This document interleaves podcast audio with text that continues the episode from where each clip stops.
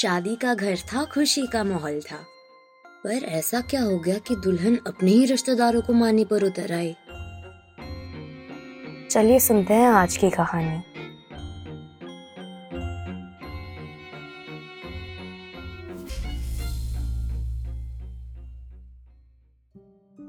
बिहार के एक गाँव के पासवान फैमिली के घर में आज शोक का माहौल था। उस घर की बहू सुलेखा जिसके दो शादीशुदा बेटे और 19 साल की एक बेटी शिल्पी भी थी, आज उनकी मौत हो गई। बस सत्ताईस साल ही हुए थे, उन्हें इस घर में आए। और इतनी जल्दी जा भी रहे थे चार कंधों पे। शिल्पी और उसकी माँ को अपने परिवार में सबसे ज़्यादा लगाव एक दूसरे से ही था। और अब उसकी माँ के जाने के बाद उसकी ज़िंदगी खाली खाली सी हो गई थी। उसके पापा को इतना गहरा प्यार था उसकी माँ से कि अपनी पत्नी के गुजरने के बाद वो मेंटली स्टेबल नहीं रहे। खोए खोए रहते थे अपने ख्यालों में। और अपने बच्चों के बारे में तो भूल ही गए थे। अपने भाइयों से ज़्यादा क्लोज तो नहीं थी शिल्पी। पर उसके भैया भाभी अब उसका परिवार थे। उसके माँ के मौत के बाद उसके भाइयों ने उसका रिश्ता करवा देना ही ठीक समझा। ताकि वो अपनी माँ की मौत के गम से बाहर आके अपना खुद का बसेरा बना सके। तो उसकी माँ के मौत के एक महीने बाद उसे लड़के वाले देखने आए। राजीव ठीक ठाक सा ही दिखता था। हाइट भी ठीक ही थी। फाइनेंशियली स्टेबल थी उसकी फैमिली और लड़के का गवर्नमेंट जॉब भी लगा था दो ही महीने पहले। अब उसे बस एक सुंदर सी गृहिणी चाहिए थी जो उसका घर संभाल सके। और हाँ जो अच्छे परिवार से भी हो। शिल्पी की परिवार की काफ़ी इज़्ज़त थी अपने गाँव में। और शिल्पी का खाना तो इतना अच्छा था कि फेस्टिवल्स पर गाँव के पंडित जी प्रसाद भी उसी से बनवाते थे। गाँव वाले तो ये तक बोलते थे कि शिल्पी का हाथ का खाना खा लिया मतलब मोक्ष प्राप्त कर लिया। तो ये रिश्ता तो हो ही जाना चाहिए। बिहारी ब्यूटी स्टैंडर्ड्स के हिसाब से शिल्पी सुंदर की कैटेगरी में तो नहीं आती थी। वो तो एवरेज के कैटेगरी से भी थोड़ा नीचे थी। पर उम्मीद तो थी शिल्पी को। जैसे वो राजीव को उसके लुक्स के ऊपर जज नहीं कर रही। शायद राजीव भी उसको लुक्स के बेसिस पे जज नहीं कर रहा होगा। पर वो गलत साबित हो गए जब उसी दिन लड़के वालों ने कॉल करके मना कर दिया रिश्ते के लिए। और रीजन उन्होंने ये बताया कि शिल्पी दिखने में सुंदर नहीं थे। ठीक ठाक सी होती तो चल जाता। लड़की का गुण तो बहुत अच्छा लगा। पर्सनालिटी बातचीत करने का तरीका बट बस शक्ल की वजह से मना कर रहे थे। कुछ दिनों बाद और एक लड़का आया उसे देखने, और उसने भी सेम रीजन की वजह से मना कर दिया रिश्ते के लिए। और ये दो सालों तक चला। She was deeply hurt at this point और दर्द हो भी कैसे ना? दो साल कंटिन्यूसली इतने सारे रिजेक्शन फेस कर पाना इजी थोड़ी होता है। इस वजह से उसको अपनी मम्मी की और भी याद आने लगी। उसका बस यही मन था कि काश उसकी माँ उसके पास होती तो ये टाइम थोड़ा इजी पड़ जाता उसके लिए।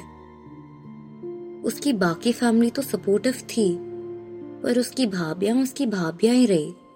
कभी उसको माँ जैसा प्यार नहीं दे सकी। अब तो उसकी चचेरी बहन बरसा, जो उसके घर के पास ही रहती है, उसका भी रिश्ता पक्का हो गया था। शादी का घर था, बाहर खुशी का माहौल था। पर अपने मन में दुख लिए शिल्पी अपने कमरे में चली गई लेट गई अपने बिस्तर पे इन होप्स कि उसका दर्द थोड़ा कम हो जाए। कल भी उसे कोई लड़का देखने आने वाला था। पर क्या फ़ायदा उसका?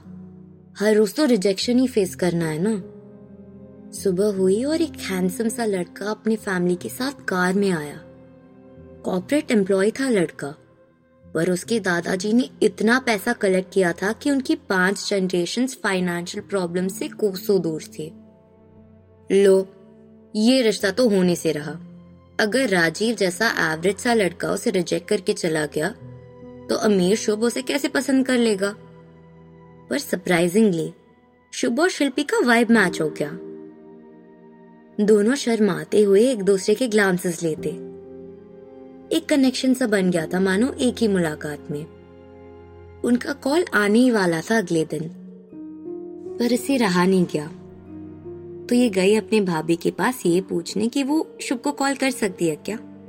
वो अपने बड़े भाभी के रूम के बाहर ही थी कि उसने अपने बड़े भैया और भाभी को बात करते सुना कि लड़के वालों ने हाँ बोल दिया है। इतना सुन के उसके कदम चल पड़े दौड़ते हुए अपने कमरे की ओर। जिस कमरे में कल रात वो इतनी दुखी थी कि लाइफ पॉइंटलेस लग रहा था उसे, आज उसी कमरे में बैठी शिल्पी दुनिया की सबसे खुश लड़की थी। शायद ये हेल्प था उसकी माँ से, पर जो भी हो, अब तो खुशियाँ ही खुशियाँ। अब उसका छोटा सा परिवार होगा खुद का। उसका पति, बच्चे, बस कुछ ही देर की बात थी। पर अगले दिन उसकी लाश मिली पौंड से। क्या उसने सुसाइड कर लिया था? पर क्यों? अब तो उसकी शादी भी कंफर्म हो गई थी। या उसकी माँ ले गई थी उसे?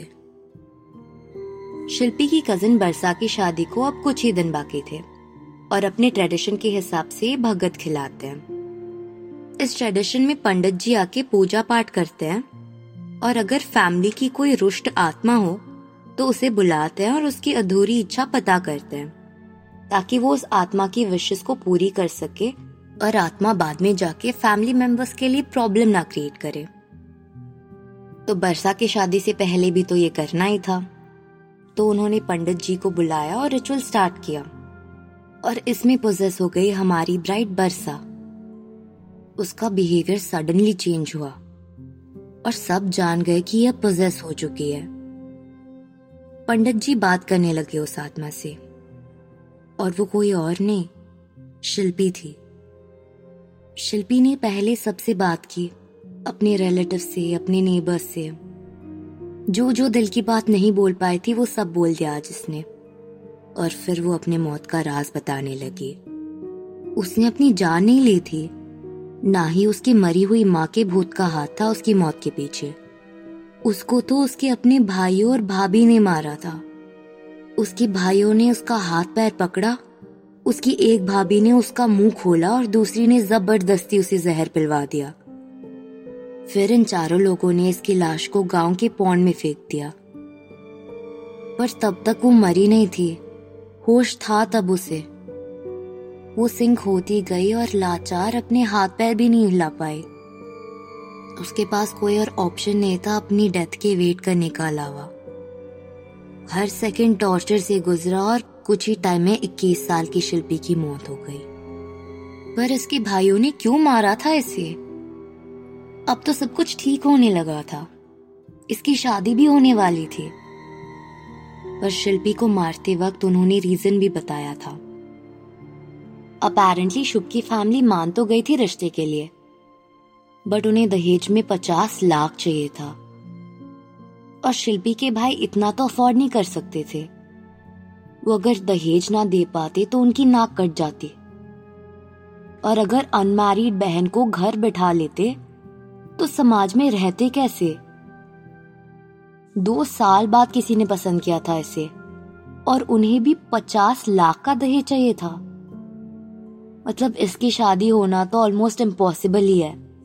तो उसके भाइयों ने इसे मार देना ही ठीक समझा। उनके बड़े भैया भाभी यही बात कर रहे थे कि लड़के वाले शादी के लिए मान गए पर पचास लाख का दहेज भी चाहिए उन्हें। पर शिल्पी आधी बात सुन के ही एक्साइटेड हो अपने कमरे में भाग गई थी। वो खोई हुई थी अपनी इमेजिनेशन में। तभी उसके दो भाई और भाभी आए और उसे जहर पिलाकर पौन में फेंक दिया। और इसकी आखिरी इच्छा यही थी कि सच सबको पता चले। और उनके भैया भाभी, पर लोग उसके साथ चले। बरसा के बॉडी में घुसी शिल्पी उठी और अपने भैया भाभी को अपने पास पड़ी नाइफ से मार के ये बोली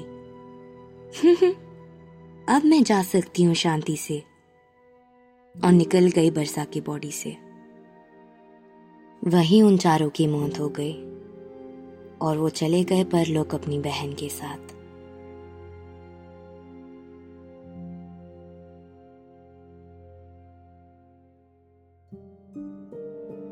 खैर, ये तो थी आज की कहानी। लाइक शेयर और कमेंट करके बताएँ कि आपको ये एपिसोड कैसा लगा। और अगर आपके साथ भी ऐसा कुछ कभी हुआ है तो आप नीचे कमेंट या हमें ईमेल कर सकते हैं content at the rate audio Pitara dot com पर। और पाइए मौका to get your story feature हमारी पॉडकास्ट में अलॉन्ग विद शाउट आउट फिर मिलते हैं अगले फ्राइडे एक नए एपिसोड के साथ। साइन इन ऑफ़ सुप्रभा सुनते रहिए supernatural stories with Suprabha available on audio Pitara and other audio streaming apps